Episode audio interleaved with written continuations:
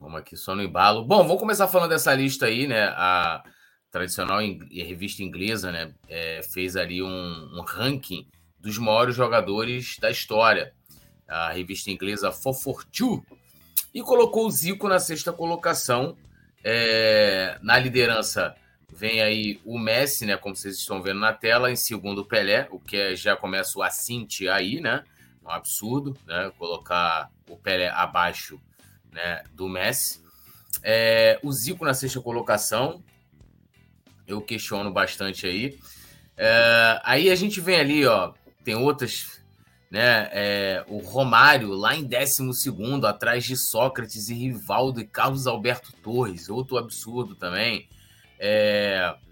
O próprio Jairzinho tá ali, José Manuel Moreno, né, assim, uma lista bem questionável. O Daniel Alves entre os 20 maiores, sabe?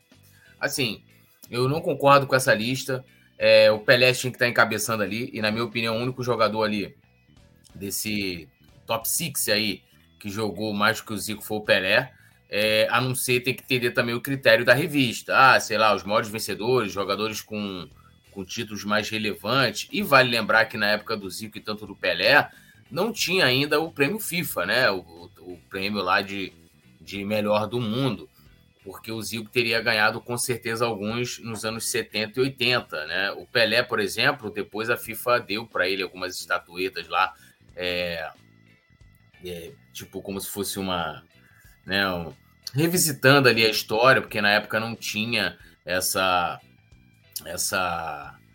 premiação, né? Na época do Garrincha, a mesma coisa, que jogou também muita bola, botar, né, que o Garrincha jogou menos bola que o Di Stefano, por exemplo, né, ou que o Maradona, que são grandes jogadores. Mas não só o Zico, é absurdo, o Zico tá na sexta colocação ali, como o Romário tá na 12ª colocação, é absurdo, né? É absurdo, assim, é um negócio assim que não dá para entender. O Jairzinho, né, ali também na 15ª colocação, são absurdos. E tem vários outros jogadores que também não estão aí nessa lista, não digo só de brasileiros, mas do futebol, como o Cruyff, que jogou muita, mas muita bola, um cara que assim, tinha uma visão muito à frente do seu tempo. Não tem um Leônidas, né, o criador da bicicleta. Cara, assim, é absurdo. Eu desconsidero totalmente essa lista, mas, assim, não sei qual foi o critério utilizado, qual foi a metodologia. Se você for pegar, por exemplo, o próprio Zico ali, de todos os jogadores que estão à frente dele, à exceção do Pelé, né, que também não jogou em time grande na Europa. Lionel Messi, Barcelona, Paris Saint-Germain. O Maradona teve no Barcelona. A passagem dele não foi boa, inclusive, no Barcelona. Ele foi se redimir lá no Nápoles.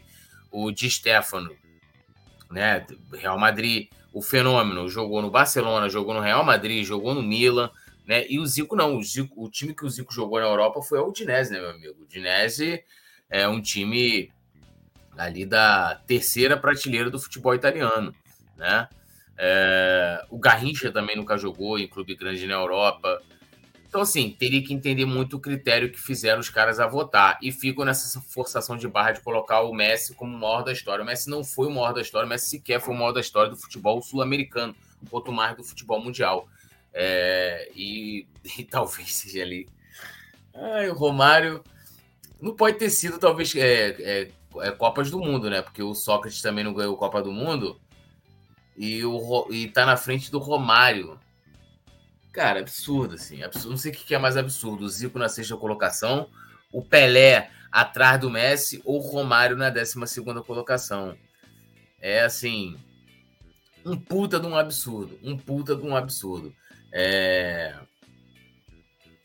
Absurdo, é isso que eu posso falar pra vocês, absurdo essa lista, e um assinte aí, uma ofensa a esses craques aí, Romário, Zico e ao Pelé, que tá ali, que estão, né, abaixo de jogadores que foram inferiores a ele. Isso falando de campo e bola. Falando de campo e bola. Não dá para concordar com essa lista da 442, absurda. E a gente vai seguindo aqui. Dando um salve aqui ao nosso querido Alisson Silva, que chegou aqui no nosso chat, né, comentando, falando do Fla-Flu. Túlio, aqui em Campos do Goiás, será que já tem seu livro novo de poesia na livraria daqui? Não, cara, o livro ainda está em pré-venda e o livro físico você encontra na editora Viseu, tá lá, eu tenho um link lá nas minhas redes sociais, @poetatúlio, todas elas, e a versão digital em e-book está na Amazon, tá? Ainda não está em livraria ainda não, só a partir do dia 29 de maio é que começa aí a La Distribuzione. Ó, Flamengo sofreu ao menos 2 gols em 41% dos jogos na temporada de 2023, né? Então, ó, em 27 jogos, o Flamengo viu os adversários balançar as redes ao menos 2 vezes em 11 dos duelos. Além disso, o rubro-negro é a equipe da Série A do Campeonato Brasileiro com mais gols sofridos na temporada de 2023. A média é de 1,26 tentos marcados pelos rivais nas partidas contra o mais querido. As informações foram divulgadas pelo Sofoscore, o que mostra, né, aí os problemas defensivos do Flamengo, que o Sampaoli também vai ter que resolver, e mostra por que a gente está nessa situação na temporada, né? Talvez aí o pior semestre do Flamengo. Eu não lembro de um semestre aí desde 2019 tão ruim quanto esse de 2023. A gente perdeu todos os títulos que disputou, né? A gente tá ali perto da zona de rebaixamento do Campeonato Brasileiro, começando de forma péssima o Campeonato Brasileiro. Agora, isso não se deve somente ao Davi Luiz. Eu vejo muita gente criticar o Davi Luiz, e claro, com razão, acho que o sistema defensivo do Flamengo seja um dos piores jogadores, mas tem, e era um problema talvez muito pior com o Vitor Pereira, a proteção, né, da zaga, né, as laterais também. O Flamengo tomou um gol de lateral agora contra o Botafogo, foi bizarro, né? Assim, absurdo que aquele terceiro gol do Botafogo. E ali não é só para você falar assim, ó, foi culpa de um jogador. É o sistema defensivo que ainda carece de maior proteção, de maior organização, de postura também. E se não fosse o Léo Pereira, né, talvez a gente ia tomado até mais. Léo Pereira e o Fabrício Bruno também, acho que são os 2 melhores zagueiros hoje do elenco, porque o Rodrigo Caio, não sei porque também não vem jogando, não vem atuando, substituiu o Fabrício Bruno, não lembro agora, acho que no último jogo também, mas não teve relevância ali. Então, assim, é um problema que a gente tem que olhar, que não é somente de um jogador. E aí, assim, o Davi Luiz merece todas as críticas que ele vem recebendo, porque as críticas ao Davi Luiz não se referem somente à questão da defesa, mas também da maneira com que aqueles lançamentos dele, aquelas ligações diretas, né, erros na saída de bola. Então, não se deve muito só à função, muito entre aspas aqui, de zagueiro, mas de todo o sistema de jogo, né? Ele não vem bem, inclusive foi vaiado no último jogo, assim como o Vidal, que também, como volante, deveria também ajudar muito ali no sistema defensivo. Então, assim, eu acho que é um problema coletivo, que o Vitor Pereira não conseguiu resolver lá com o seu sistema que ele tentou colocar em prática até o último minuto da sua passagem, e também vem tendo aí dificuldades o Sampaoli. Agora, não dá também para cobrar o Sampaoli que ele já resolve esse problema de cara. Vai precisar de um tempo mínimo, e aí é aquilo que eu falei da chegada do próprio Sampaoli. O cara vai chegar para tentar arrumar o carro, né? Arrumar ali os problemas do carro, dos pneus, né, com o carro andando, e isso vai complicar. E aí a gente tem essa média de quase 2 gols por partida, né? 1,26 a média de gols que o Flamengo leva por partida. E o Sampaoli vai ter muito trabalho para resolver isso aí. Agora, isso também envolve a questão aí dos nossos dirigentes, né? Não trouxeram zagueiros, né? A gente tem hoje como opção o Rodrigo Caio, que volta ou não volta. O Pablo ainda não mostrou a que veio. Então a gente tem, para contar mesmo, na minha opinião, zagueiros confiáveis, são os 2 que eu considero como titulares, que é o Fabrício Bruno e o Léo Pereira. Essa é a realidade. E os volantes, né, meus amigos? O que a gente vai falar dos volantes? O Gerson não começou bem a temporada, estava bem e vamos lá, e bem jogando mais avançado, né? Sem ter muito aquela obrigação de defender. Eu acho que o grande problema também do Flamengo se refere à falta de proteção e à desorganização no meio de campo. Se a gente for pegar o jogo contra o Botafogo, apesar do Flamengo ter começado muito bem, quando o Botafogo começou a encaixar os contra-ataques, o time teve dificuldade, né? Porque os volantes estão sempre correndo atrás. E aí nós temos um volante lento. Vidal não aguenta a pegada, não aguenta. O Sampaoli talvez ache que o Vidal que ele tem hoje à disposição seja o Vidal de 2015, quando eles foram campeões da Copa América. E não é, né? O Thiago Maia, se ele não tiver um parceiro ali, né, muito bom, ele tem dificuldade, ele fica perdido ali. E o Thiago Maia jogou de tudo, né, no último jogo, e terminou atuando pela esquerda como lateral esquerdo. Então, tudo isso envolve aí o sistema defensivo do Flamengo e também os jogadores da frente, na recomposição, né? Então, assim, vai ter muita dificuldade o nosso querido Sampa. Bom, lembrando a galera, deixe seu like, se inscreva no canal, ative o sininho de notificação e, claro, compartilhe aí a nossa live, né, nas plataformas aí digitais, né, lá nos seus grupos de WhatsApp também.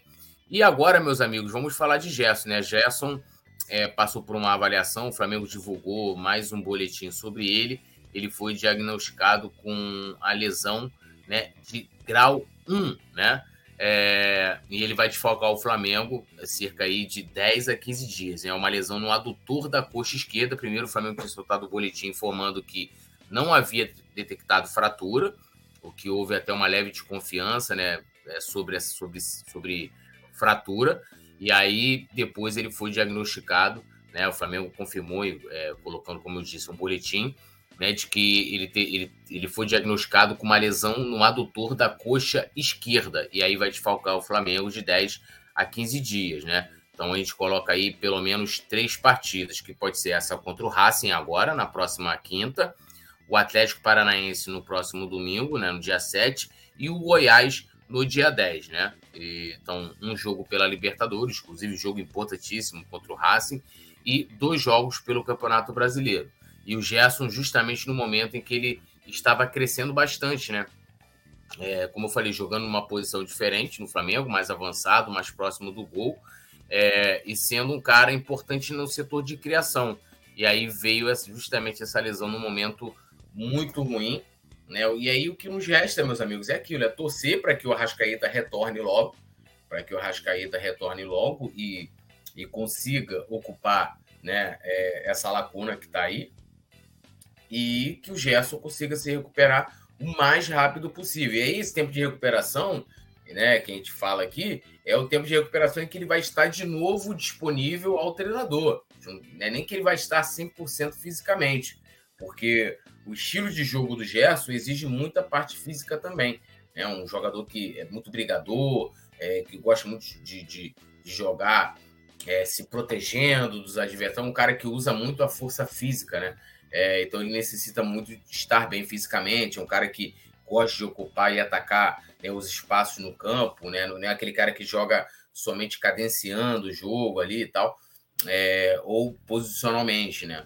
Então, assim, é muito complicado aí, cara, assim, nada que tá ruim que não possa piorar, né? E aí veio essa situação do Gerson, infelizmente, e num momento que, na minha opinião, ele estava numa crescente na temporada. E aí é lamentar, né, meus amigos? É lamentar, porque eu, sinceramente, assim, se alguém me perguntar hoje, tudo que você mais almeja na temporada é o Flamengo não ser rebaixado, é contar aí os 45 pontos.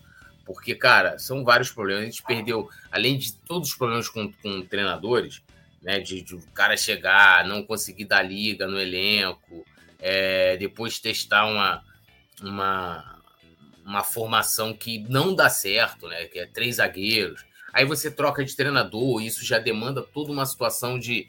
O cara ainda vai conhecer o elenco, não sei o quê. E aí o Sampaoli também continua insistindo nessa questão com 3 zagueiros, e os nossos melhores jogos também com o Sampaoli foram com 2 zagueiros, assim, e também pela falta de resultado, isso tudo faz com que o ambiente fique mais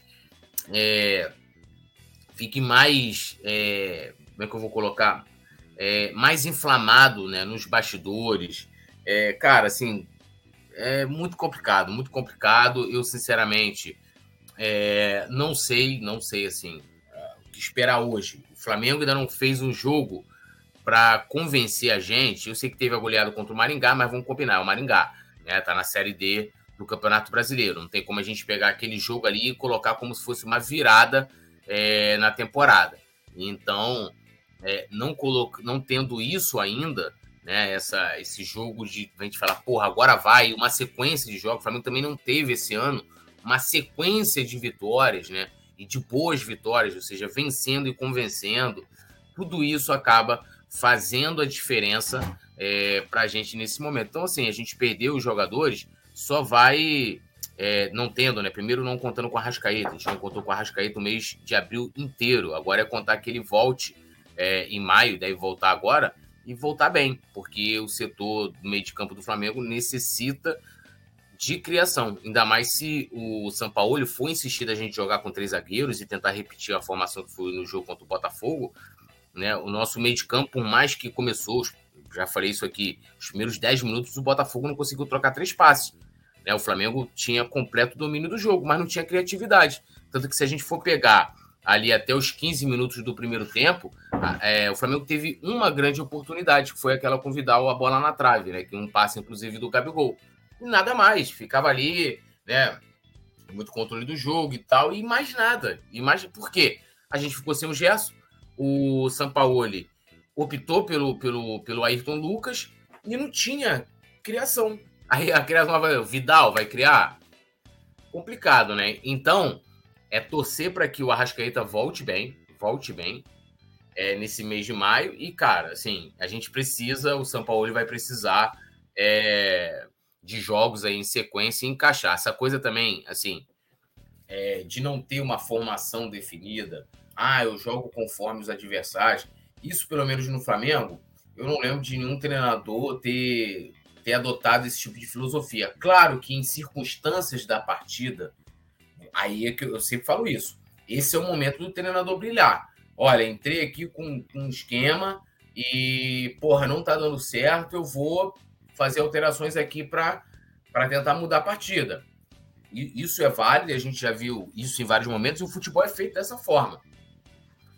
Agora, num jogo você joga num 4-4-2, ou pode ter qualquer 4-1-3-2, sei o quê, e essas variações aí.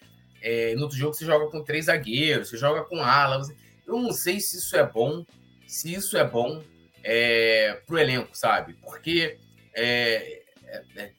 eu não sei se isso é uma questão atrasada de ver futebol, de você ter ali um time definido, de você ter uma formação definida, e dentro dessa formação definida você treinar dessa forma, claro, repetindo, com as variações que você pode ter no jogo, até mesmo com as variações que você pode ter a depender da forma como o adversário possa jogar contra você. Um treinador estudioso, ele vai lá, vai estudar o adversário e fala, olha, se não der certo aqui, durante o jogo a gente vai mudar aqui dessa forma, a gente vai se posicionar assim, né? O jogador que está ali na direita vai cair aqui pela esquerda, vai cair mais por dentro e tal.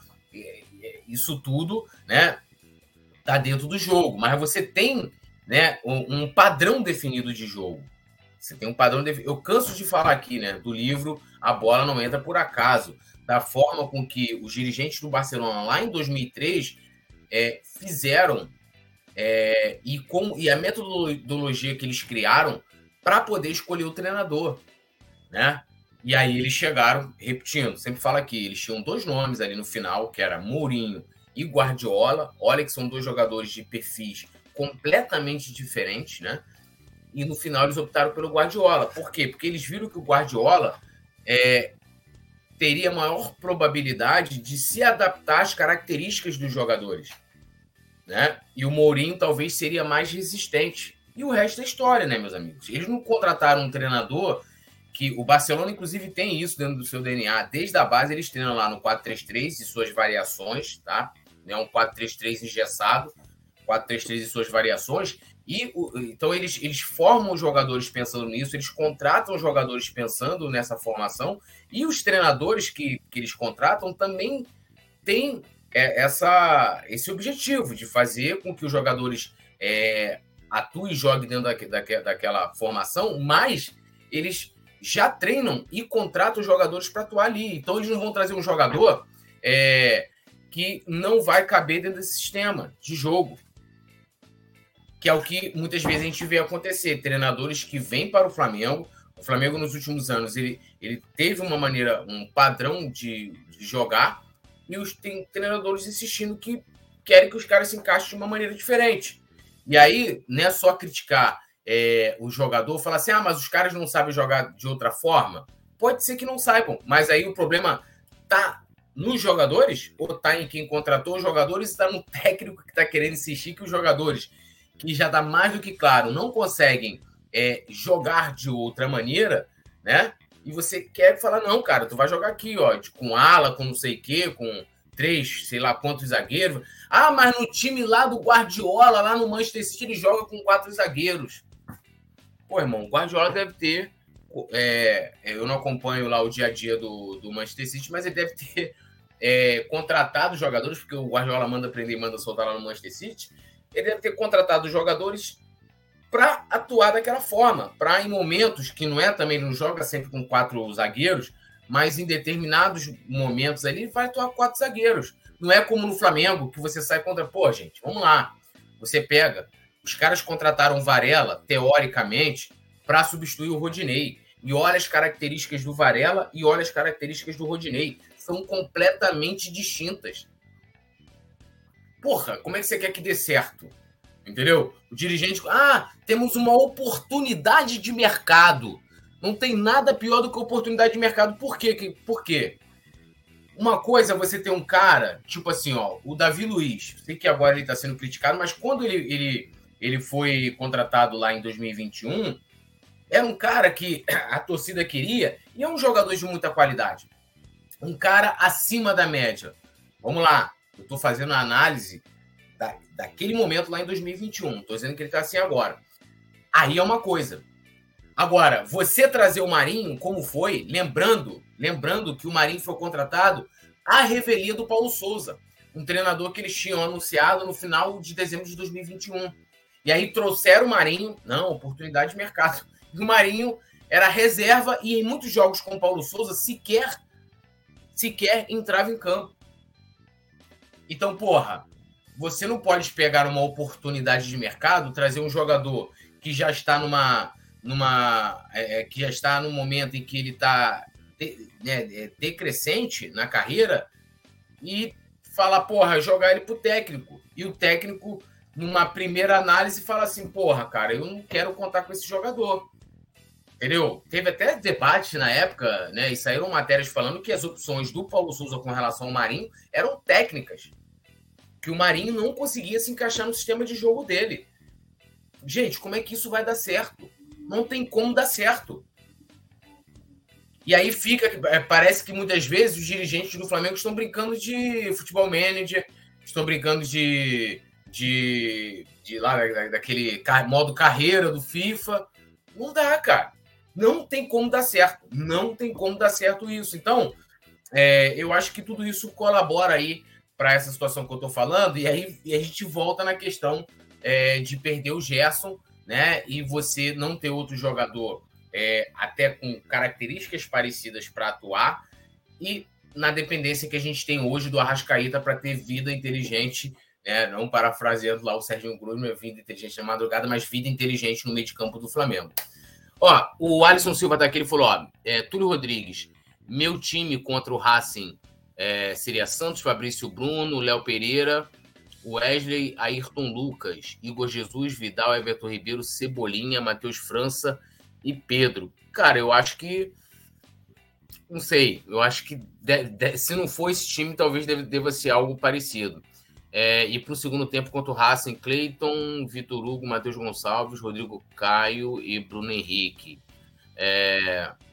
Alisson Zituri, só tá eu e você no chat. Não, o Júnior Flacaxê está aqui, ele está criticando a diretoria, falou que diretoria horrorosa. Alisson Silva, Túlio, o Marcos Braz não entende de futebol, ele precisa de alguém que entenda de futebol de dentro de campo, um Pedrinho que para analisar, avaliar o jogador que se encaixa no Mengão. Cara, assim, eu vejo que assim, o Marcos Braz, ele entende de futebol. Acho que a gente, é aquilo que eu falo muitas vezes, assim, da crítica do 880.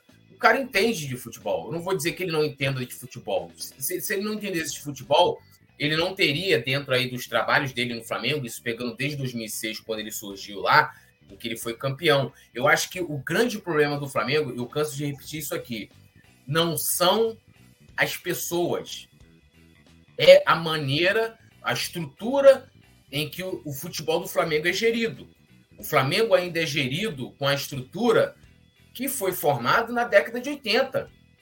E durante muito tempo era um sucesso, um modelo copiado por todos os clubes no Brasil. E esse modelo perdura. E hoje o futebol, ele é globalizado, né? O futebol hoje, ele tem um outro tipo de dinâmica. Por exemplo, a gente fala muito dessa questão do psicólogo, do trabalho da cabeça do atleta, e o Flamengo não tem isso. Hoje, dentro do futebol, isso é de extrema importância. Antigamente não era, né? Eu vou pegar aqui a participação do Valinho no PodFly, em que ele fala do diretor, né, que seria um diretor esportivo, um cara que estaria ali junto com o treinador, né, debatendo, junto com os jogadores, participando. Eu acho que o Flamengo deveria ter um cara assim, entendeu? Porque se a gente for olhar, por exemplo, o Bruno Spindel é o executivo. Ele é um cara do marketing, né? É um cara do marketing. Ele surgiu no Flamengo trabalhando ali no marketing, fez a carreira dele chegar no Flamengo dentro desse setor, e o cara vai trabalhar no futebol. Aí vamos lá. O Bruno Spindel, ele tem que decidir sozinho quem o Flamengo deve contratar ou não? Na minha opinião, não. Se ele for um cara em que ele seja hábil nas negociações, né? Olha, o cara, meu irmão, manja muito de negociação, ele consegue negociar em várias línguas, que é importante também, né? Você tem pessoas que falem vários idiomas e tal. Ele pode ser um profissional qualificado para trabalhar ali no futebol, mas não o cara que vai avaliar tecnicamente um jogador. Por quê? Porque isso deveria passar por um processo dentro de um setor de scout de inteligência do Flamengo. E a gente já viu aqui, já debateu notícias aqui, não muito longe, de que o Flamengo, as últimas contratações do Flamengo foram sem passar pelo scout. E aí veio Varela, veio Pulgar, jogadores que quase não jogaram. Pulgar, então, não é brincadeira. Então, assim, por que eu tô falando isso? Gente, eu tô falando isso porque se o Marcos Braz sair, não tô nem colocando aqui se ele tem que ficar ou não. Se o Marcos Braz sair, outro dirigente amador, e aí, né, colocando amador no sentido pejorativo da palavra amador, porque é um voluntário, né, o cara que tá indo ali trabalhar sem remuneração, um outro vice-presidente, vai ser indicado pro lugar dele. E eu tenho certeza que vão indicar um cara que não tem 10% da experiência que o Marcos Braz tem. Então, assim, eu acho que a questão toda, a cobrança, ela tem que ser muito mais profunda do que só se apegar aos nomes. Ah, tem que demitir fulano, tem que... Porque vai outro cara pro lugar do Marcos Braz. Aí fala assim, ó, demitam o Bruno Spindel. Vão contratar um profissional pro lugar do Bruno Spindel. Qual será esse profissional? Entendeu? Então, assim... Eu acho que as avaliações elas têm que ser mais profundas dentro da questão do organograma do futebol do Flamengo, dentro de como o futebol do Flamengo é gerido, para ir dentro dessa estrutura, né, dentro dessa reestruturação dentro do futebol do Flamengo, e você avaliar, né, aí sim, estudando a atribuição, qual a atribuição do vice-presidente de futebol dentro dessa nova estrutura do Flamengo, qual a atribuição do diretor esportivo, qual a atribuição do diretor executivo de futebol, e você vê se o Marcos Braz e o Bruno Spindel, por exemplo, que são nomes os mais falados, se encaixam dentro dessas atribuições, né, na reestruturação que o Flamengo vai fazer. A mesma coisa vale para Fabinho, a mesma coisa vale para Juan. Eu vejo críticas ao Juan de gente que fala assim, olha, eu não sei o que o Juan faz no Flamengo, então se você não sabe o que o Juan faz no Flamengo, com que base você pode avaliar se o Juan é bom ou não? O Juan outro dia falou do trabalho dele e falou, olha, eu faço relatórios técnicos dos jogadores e entrego por Marcos Braz e Bruno Spindel. O que é feito o relatório do Juan? A gente não sabe, porque nunca foi falado. E aí também entra, gente, nessa questão toda que eu tô falando, a comunicação. E assim, a comunicação não é com a imprensa é meio, é a comunicação com o torcedor. O Fabinho faz isso, o Juan faz aquilo, o Marcos Braz, ele trabalha aqui assim, assim, assim, o conselheiro de futebol é assim, assim, assim, o Bruno Spindel é assim. O conselheiro de futebol, inclusive, para mim, teria que acabar. Ou então, você forma um conselho de futebol com nomes renomados do mercado para quê? Para o conselheiro de futebol não ser simplesmente pessoas indicadas politicamente, que não tem qualificação alguma para estar ali. Entendeu, ô Alisson? Mais ou menos o que eu tô querendo explicar? Acho que eu vou por esse campo aí. Lembrando a galera de deixar o like, se inscrever no canal, ativar o sininho de notificação, né? Compartilhar também aí a nossa live aqui, é sempre importante. E vamos que vamos seguindo aqui. Lembrando também de você votar no Colombo do Fla no Prêmio iBest. A gente está concorrendo na categoria Esporte. Link fixado aqui no chat. Também tem um QR Code aqui na tela para vocês, tá bom? Bom, vamos lá. Hoje teve o sorteio da Copa do Brasil, das oitavas de final, né? Definindo os adversários das oitavas de final. E o Flamengo vai enfrentar o Fluminense, tendo a primeira partida com o mando do Fluminense e a segunda partida com o mando do Flamengo. Né? E aí a diferença vão ser somente nas questões burocráticas aí. Não vai fazer menor diferença. O Flamengo não vai precisar viajar, vai jogar todos os jogos no Maracanã, né? E vai ser a primeira vez na história que Flamengo e Fluminense vão se enfrentar na Copa do Brasil, né? Na minha opinião, é o maior clássico do futebol brasileiro, é o maior clássico do futebol carioca, né? E talvez um dos maiores clássicos do futebol mundial, Flamengo e Fluminense, né? E dando minha opinião aqui rapidamente, antes da gente passar para a fala aqui do Marcos Braz. Túlio, você queria pegar o Fluminense nas oitavas de final? Não queria pegar o Fluminense nas oitavas de final. Porém, né, assim, eu também não queria pegar o Atlético Mineiro nas oitavas de final do ano passado.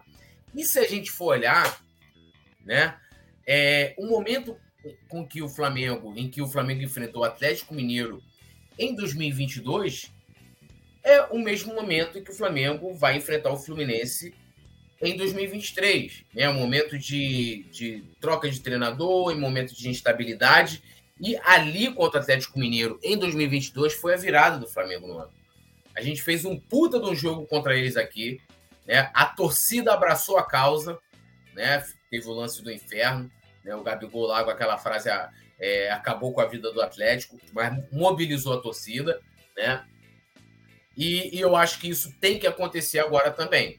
Esse é o momento chave de virada, né? O Fluminense hoje é um dos grandes times, né? Pelo menos um time que está num momento de grande protagonismo no futebol brasileiro, inclusive joga hoje pela Libertadores, e seria maravilhoso a gente passar pelo Fluminense.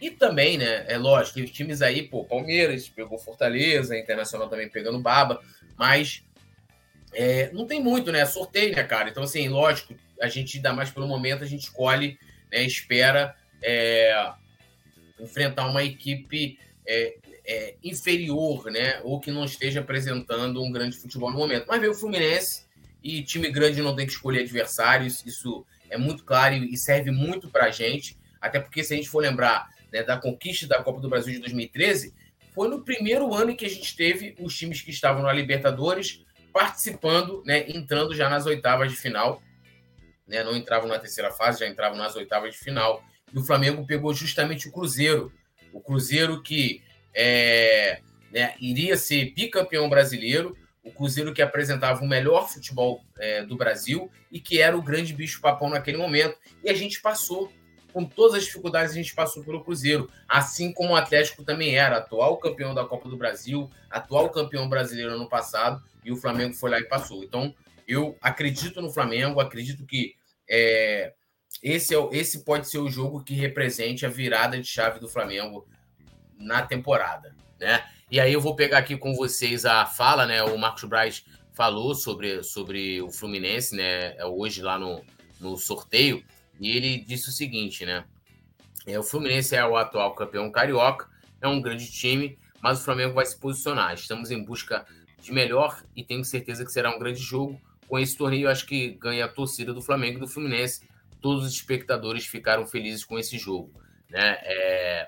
Ele disse lá, né? Foi na entrevista lá pós-sorteio, ele comentou, estava presente, comentou aí sobre projetando esses duelos e aquela fala muito, muito protocolar, né? É um grande jogo, um grande adversário e tal, e não trouxe, né, maiores detalhes, mas é isso, eu acho que valoriza muito, né, a competição, porque tem outros clássicos também, e só quem ganha são os torcedores, né, os apaixonados por futebol, porque o Fluminense vive um grande momento e o Flamengo está nessa busca aí para se acertar durante a temporada. Infelizmente, né? Infelizmente. Alisson Silva, Túlio Vaz está na Libertadores, o time que vai enfrentar o time com o nome de controle remoto. O Nazário que sabe o nome, né? Sabe o nome. Inclusive, eles estão também na Copa do Brasil, né? Ou não? Não sei. Bom, rapaziada, esses foram os assuntos aí do nosso programa de hoje. Eu quero agradecer geral que está fechado aqui com a gente. Agradecer o Rafael Pinheiro no comando aqui da produção. Agradecer a todos vocês aí que estão deixando like, comentando aqui com a gente. Sempre um prazer estar aqui. Às 21h temos um encontro aqui com o nosso Resenha. E eu espero todos vocês aqui no chat também participando, debatendo com a gente.